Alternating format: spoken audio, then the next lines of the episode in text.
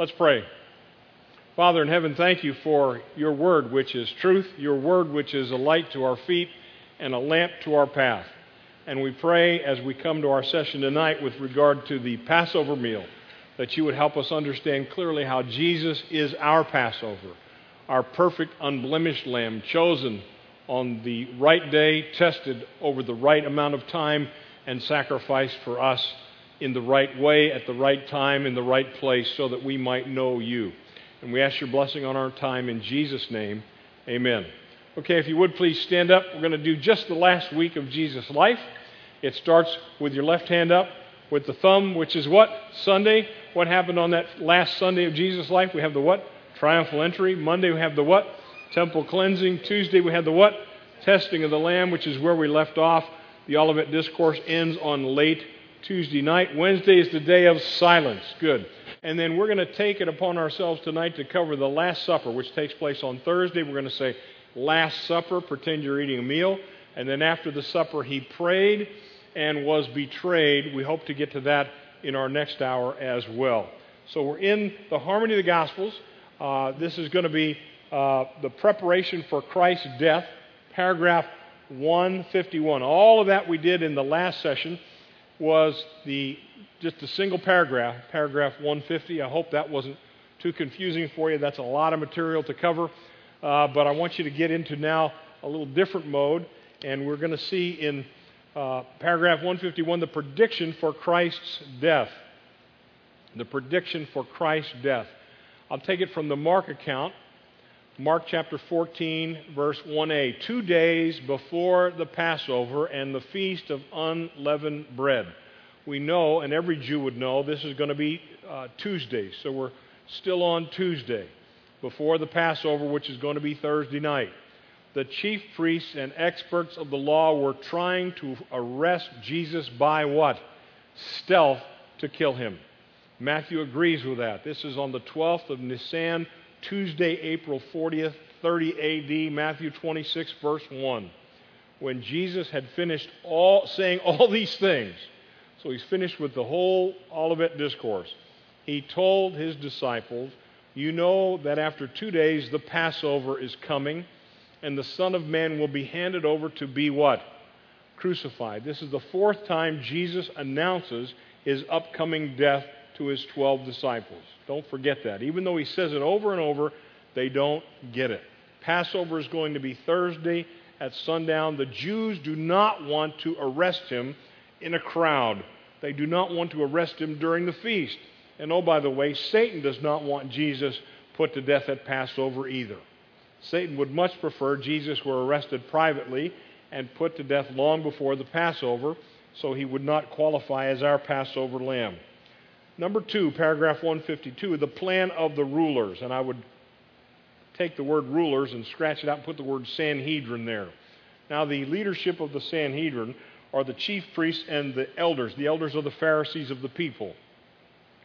They met in the palace of the high priest, whose name was what? Caiaphas. Say Caiaphas. They planned to arrest Jesus, here's their goal, by stealth and kill him.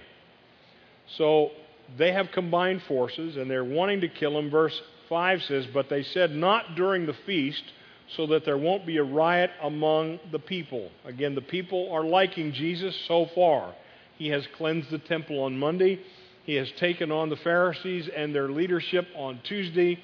And now, kind of a parenthetical event, paragraph 153, the pouring of the ointment. Paragraph 153, Matthew continues, "Now while Jesus was in Bethany at the house of Simon the leper," and I would probably put there former leper, "a woman came to him with an alabaster jar of expensive perfumed oil, and she poured it on his head as he was at table." Now, John tells us who this is. In the John account, it says, "So they prepared a dinner for Jesus there. Martha was serving, and Lazarus was among those present at the table with him." So apparently Mary and Martha and Lazarus, which we know from another passage, are in the home of Simon the leper. Jesus is the guest of honor. And Mary, verse 3, took 3/4 of a pound of expensive aromatic oil from pure nard and anointed the feet of Jesus. She then wiped his feet dry with her hair. Now the house was filled with the fragrance of perfumed oil. But, Judas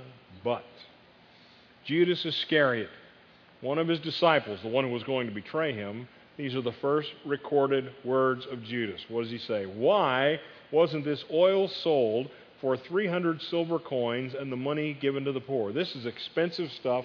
It's a year's salary. 300 coins is a year's salary. And then I love John. You know, this is after the fact, and John, the apostle of love, says this. Now Judas said this, not because he was concerned about the poor, but because he was a thief.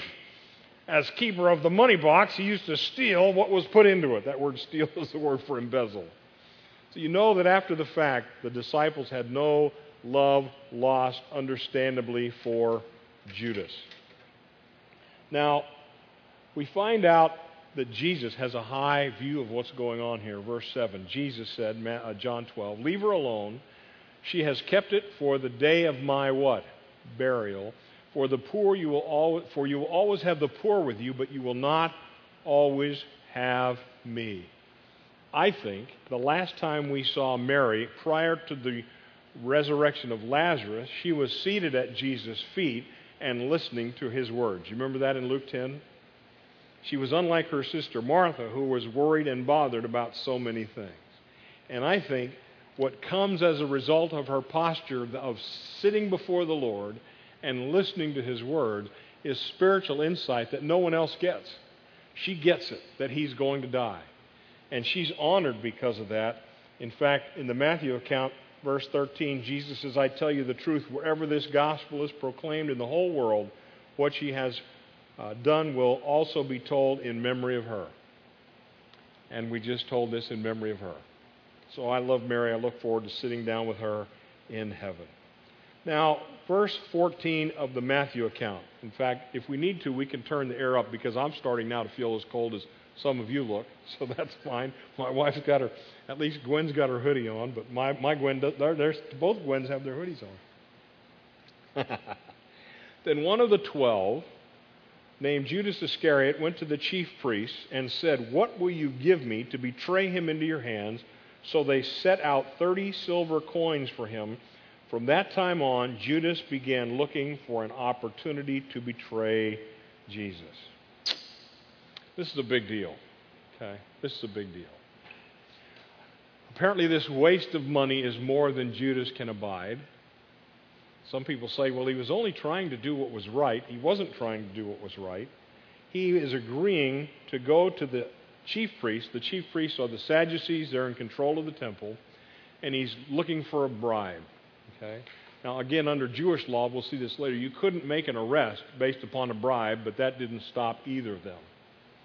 And they gave him how much? 30 pieces of silver. Now, let me take you to a couple Old Testament passages so you understand how bad a deal this is. Zechariah is going to use this phrase also, but the first passage I want to talk to you is Exodus 21, verse 32. Which says, if your ox or the ox gores a male or female slave, the owner shall give his or her master how much? 30 shekels of silver. And then, oh, by the way, you've got to kill the ox. So 30 shekels of silver is the price of a dead slave. Now, Zechariah the prophet is asked to do a very important task. He's asked to feed a flock of sheep that are about to be slaughtered. And in Zechariah chapter 11, which is another very, very important chapter in prophecy, then I said to them, if it seems good to me, pay me my wages. He goes to the owners of the sheep, the shepherds, as it were. Remember, the Pharisees called themselves the shepherds of Israel. If it seems good to me, pay me my wages, but if not, forget it. So they weighed out my payment. How much? 30 pieces of silver. The Lord then said to me, throw to the potter that exorbitant sum. There's sarcasm here in the Hebrew. Throw to the potter. The potter is the lowest of the low menial laborers. That exorbitant sum at which they valued me. So I took the 30 pieces of silver and threw them to the potter at the temple of the Lord. 30 pieces of silver is what Judas, a disciple who'd seen all of these events in the life of Christ take place, valued his master. 30 pieces of silver is what Almighty God has himself been valued at by the Jewish leadership. It is a price of contempt. It's similar in a way to the number 13 in our culture. If you ever go to stay in a big hotel, there's no 13th floor. In fact, as the rooms are numbered, generally there's no room 113 or 213 or 313 or anything like that. 13 is avoided the way 30 pieces of silver, 30 pieces is a number of great contempt, and that's exactly what's going on here. Now, Judas, in agreeing to this idea, is agreeing not just to finger Jesus. He's agreeing to three things. Don't miss this. This is what the betrayal involves. First, he's agreeing to show the Jewish leadership where Jesus hangs out when he is alone, because they don't want to take him in the crowd, right? Second, in order to arrest Jesus, the Jews have to get a Roman cohort. A cohort is 400 to 600 troops, and a cohort is not released until a witness testifies before the governor. We know the governor of Judea is Pontius Pilate. So Judas has agreed for 30 pieces of silver to show them where Jesus is hiding. Second, to go before Pilate and request the cohort. And third, and most importantly, we'll see it comes up later, as a witness in the criminal case. Judas is agreeing to testify in public at the Roman court of law about Jesus. So it's a contemptuous act done for a contemptuous price, and Judas is not forgiven because of that. Now, the result is that we get to Thursday, paragraph 155, and we're going to celebrate here the Passover. The Passover. And we see in the Luke account, chapter 22, verse 7, "Then the day for the feast of unleavened bread came, on which the Passover lamb had to be sacrificed." That's Thursday night. Okay? And this is 14 Nisan, 6th of April, 30 AD, Thursday night. "Jesus sent Peter and John, saying, 'Go and prepare the Passover for us to eat.' They said to him, 'Where do you want us to prepare it?' He said, 'Listen, when you have entered the city, a man carrying a jar of water will meet you. Follow him into the house that he enters.'" Now, why should that be a sign? Because men don't carry water back in the good old days. It was woman's work. So a man carrying water, you'll see him, follow him. And then verse 11, "Tell the owner of the house, the teacher says to you, 'Where is the guest room that I may eat the Passover with my disciples?' Then he will show you a large unfurnished room upstairs. Make the preparations there." Unfurnished except for a table. We're going to talk about the Passover and how it gets served. So they went and found things just as he had told them, and they prepared the Passover. Now, preparing the Passover was an all-day deal. And Jesus had done a whole bunch of the other preparations along with the owner of this house. Tradition tells us this may be the home of John Mark, who writes the Gospel of Mark. It's also probably the room where the Holy Spirit shows up for the first time in Acts 2. It may be the room where the apostles met to replace Judas after the crucifixion and resurrection. But let me tell you what had to happen in order for the Passover to be celebrated. First, you had to choose your lamb on Sunday. It had to be a perfect lamb, a male lamb, no spot, no blemish. Second, you would take the lamb to the temple to have him killed on this day, Thursday. Third, you would put the blood from the lamb in a bowl, and the bowls would be passed through three lines of Levites all through the temple, because we're dealing with over 100,000 sacrifices here. They would be passed from hand to hand, from Levite to Levite, down one of three rows, and then poured out around the altar of sacrifice sometime between 3 p.m.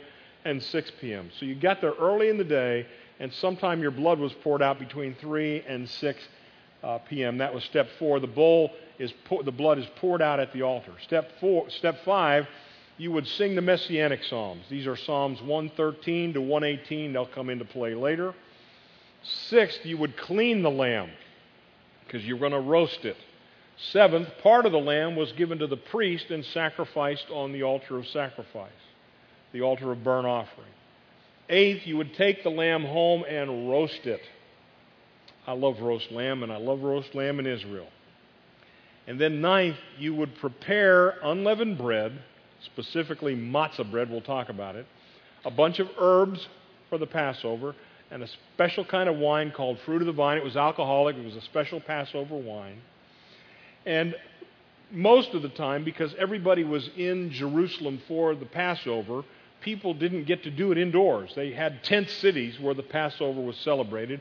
Every family had to have their own lamb. If you had a small family, you could share your lamb with another family. By the way, if you ever get invited to celebrate the Jewish Passover with a Jewish family, by all means do it.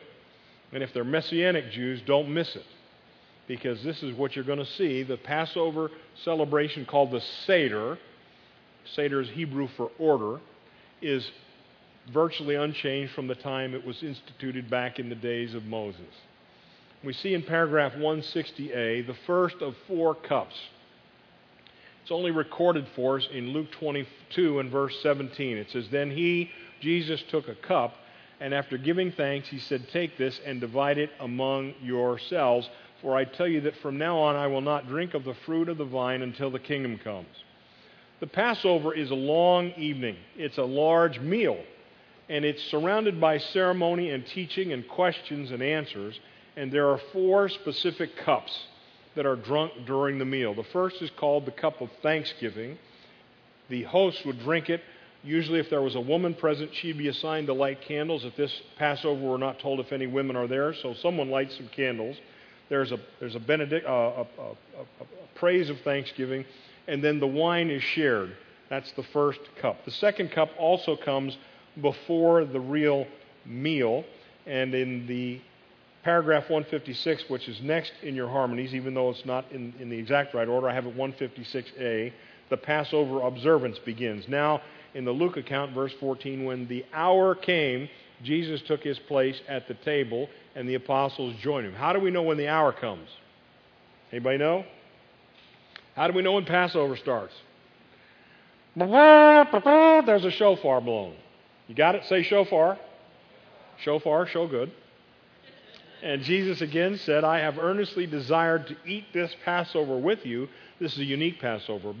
"For I tell you, I will not eat it again until it is fulfilled in the kingdom of God." This is going to be unique to all the Passovers, because Jesus is going to be sacrificed as our Passover lamb. And I take it after the kingdom comes, he will celebrate the Passover again with 11 of his disciples. Now, the central event in the Passover is something we're going to get to. But before we get to that event, go to paragraph 157, next in your harmony, is the washing of feet. It's the washing of feet and the first prediction of Judas's betrayal. Just before the Passover feast, Jesus knew that his time had come to depart from this world to the Father. Having loved his own who were in the world, now he loved them to the very end. The evening meal was in progress, so the Passover is officially started. The devil, having already put into the heart of Judas Iscariot, Simon's son, that he should betray Jesus, Jesus gets up, pours water into a basin, and washes the disciples' feet. Now, that is the job of a servant. Usually a household servant would go from person to person. They would have a pitcher of water and a basin, and they would pour the water over your hands. Jesus goes above and beyond that, and he washes their feet. He is the host of the Passover. He should not have to do this, and yet he shows us with his life that his service is ultimate. It's a fulfillment, I believe, of Philippians 2, the Kenosis passage. He empties himself out here even as the servant would do. He gets to Peter, and Peter says, "Lord, how are you going to wash my feet?" And literally Peter asks him a question. "Is such a one like you going to wash the feet of such a one as I?"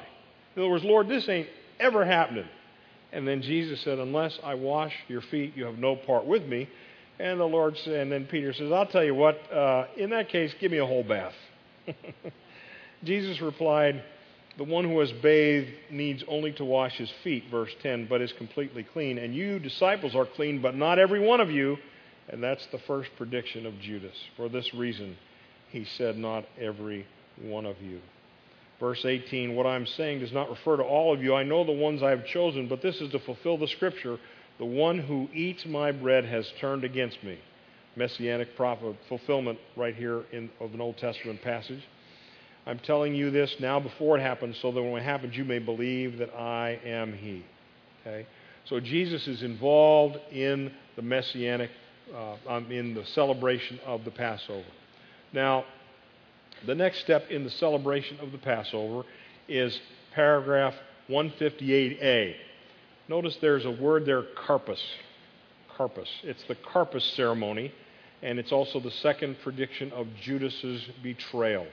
Matthew, Mark, and Luke belong there. The John passage does not, okay? You can scratch out old John. We'll find that passage in another place. Carpus are greens, usually parsley or lettuce, and they are rinsed through or actually dragged through a bowl with salt water in it. And again, the Passover refers to the coming of the Jews out of Egypt from bondage, and they pass through the salt water of the Red Sea. The greens are young, and they were a young nation, and that's the picture that goes on. And all of this is explained for the one at the Passover. And then Matthew chapter 26 and verse 21, they're actually reacting to verse 18 in the John account. I know the ones who I have chosen, but not all of you are clean. And so in verse 21, while they were eating, he said, I tell you the truth, here's the second prediction, one of you will betray me. They became greatly distressed, and each one began to say to him, surely not I, Lord. I think each of them had it in themselves to understand the evil that they could come up with. Okay? The Mark account, verse 18, while they were at table eating, Jesus said, I tell you the truth, one of you eating with me will betray me. They were distressed, and one by one said to him, surely not I. Jesus says, back to the John account, verse 23, the one who has dipped his hand into the bowl with me will betray me. Now again, at that point, there would be several bowls of salt water on the table. And at that time in the ceremony, so people didn't have to get up and walk to the bowl, you would just reach to the nearest bowl. It's clear from this passage that Judas has the place of honor near Christ, because at this point he dips the parsley into the salt water and eats with Jesus.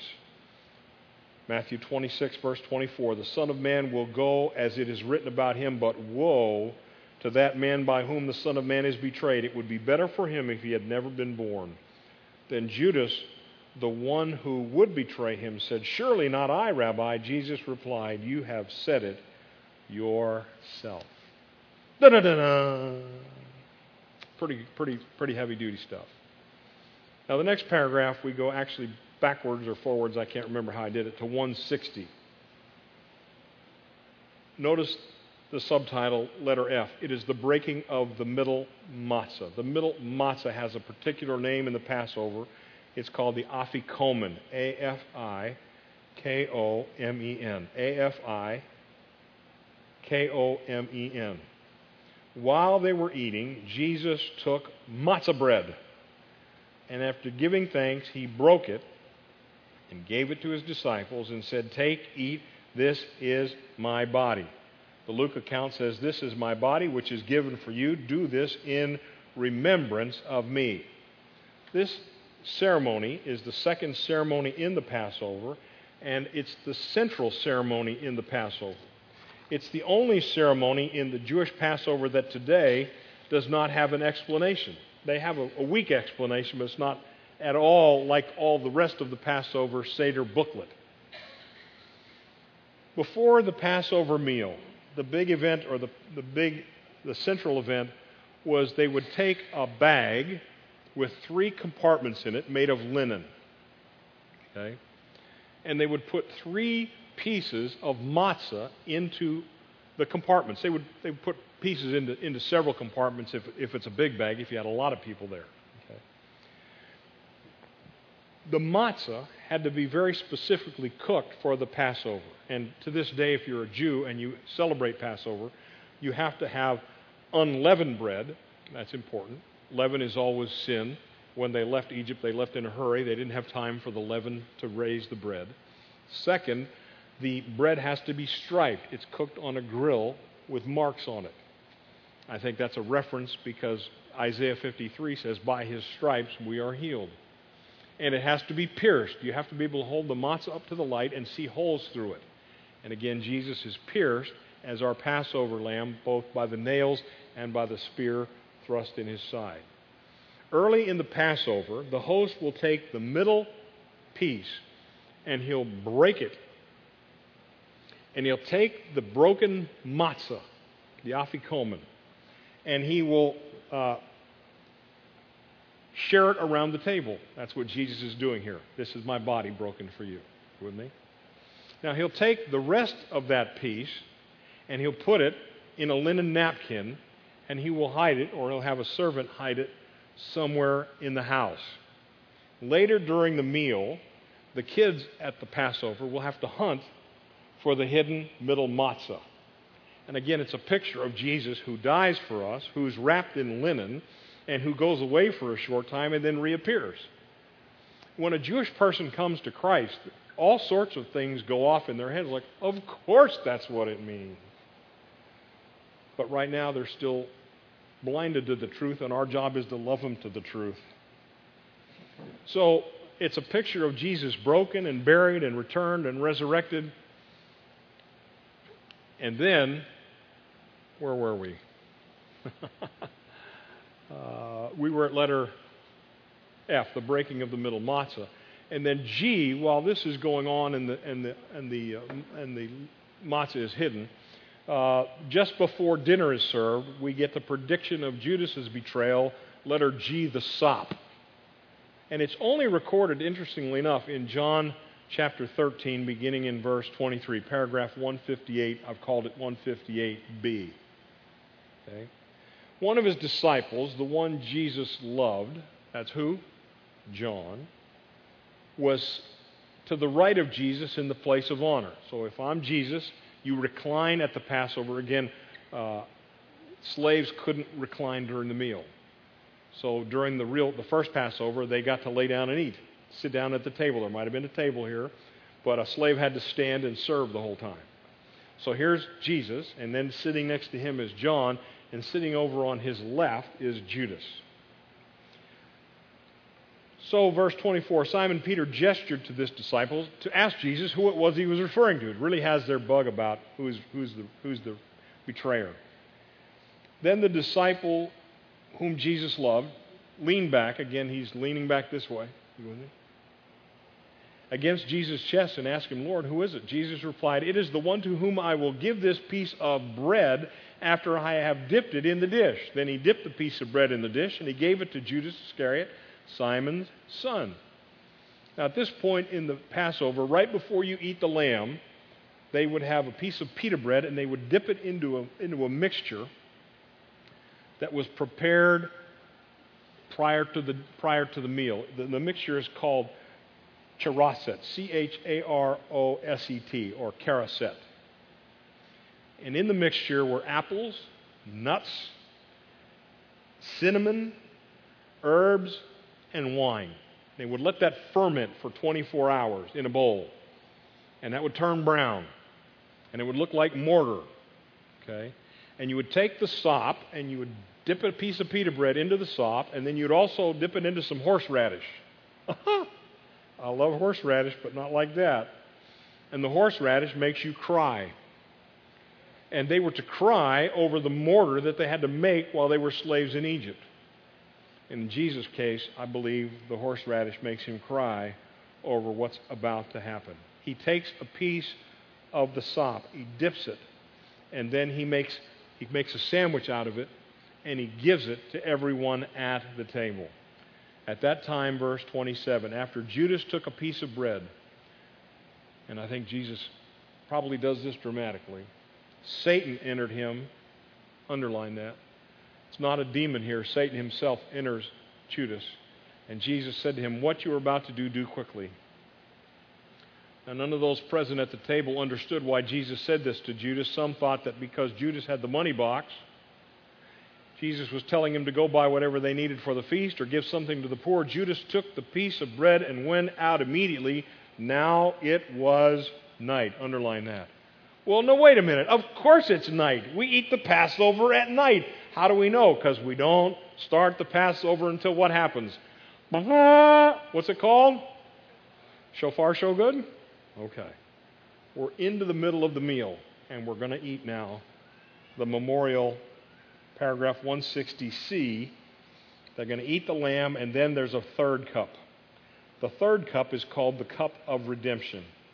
Matthew 26, verse 26 says, "After taking the cup and after giving thanks, he gave it to them, saying, 'Drink from it, all of you.'" The Luke 22 passage says, "In the same way he took the cup after they had eaten. This cup is poured out for you. This cup that is poured out for you is the new covenant in my blood." So Jesus has instituted the communion service within the Passover confines. The matzah came first, then they ate, then they had the wine. If you've never done this as a family, it's a wonderful thing. Sometime if you want to make some very special, meaningful memory for your family, do this. Have a special meal, maybe for someone whose birthday it is, make their favorite thing, and before the meal, go around and have some bread and read the passages from here and read the passage from 1 Corinthians 11. We're doing this in remembrance of Christ, 1 Corinthians 11:25. There's no mention here, by the way, of transubstantiation or consubstantiation. I don't think there's anything mystical about the bread. Jesus is with us regardless of what's going on with the elements. And then eat the meal and then take the wine. It's a nice thing. It's a fun thing to do.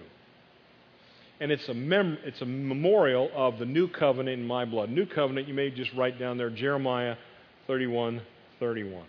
In the Matthew account, verse 28, "For this is my blood, the blood of the covenant that is poured out for many for the forgiveness of sins. I tell you, from now on, I will not drink of this fruit of the vine until that day when I drink it new with you in my Father's kingdom." Again, he's going to have the same Passover meal with these 11 disciples. Judas has to be gone for the ceremony to take place. And then you would guess these guys. In the Passover itself, there's a time between the third cup and the fourth cup for instruction and Q&A. And a dispute breaks out. Paragraph 156b, Luke 22:24. "A dispute also started among them over which of them was to be regarded as the greatest." Oh, come on, guys. And so Jesus teaches them here. Verse 5 of Luke 22, "The kings of the Gentiles lord it over them, and those in authority over them are called benefactors, but not so with you." 3 points. Instead, the one who is greatest among you must become like the youngest. Second, the leader like the one who serves. Third, that you may eat and drink at my table in my kingdom, you will sit on the thrones judging the 12 tribes of Israel. So get your act together, guys. And then the prologue,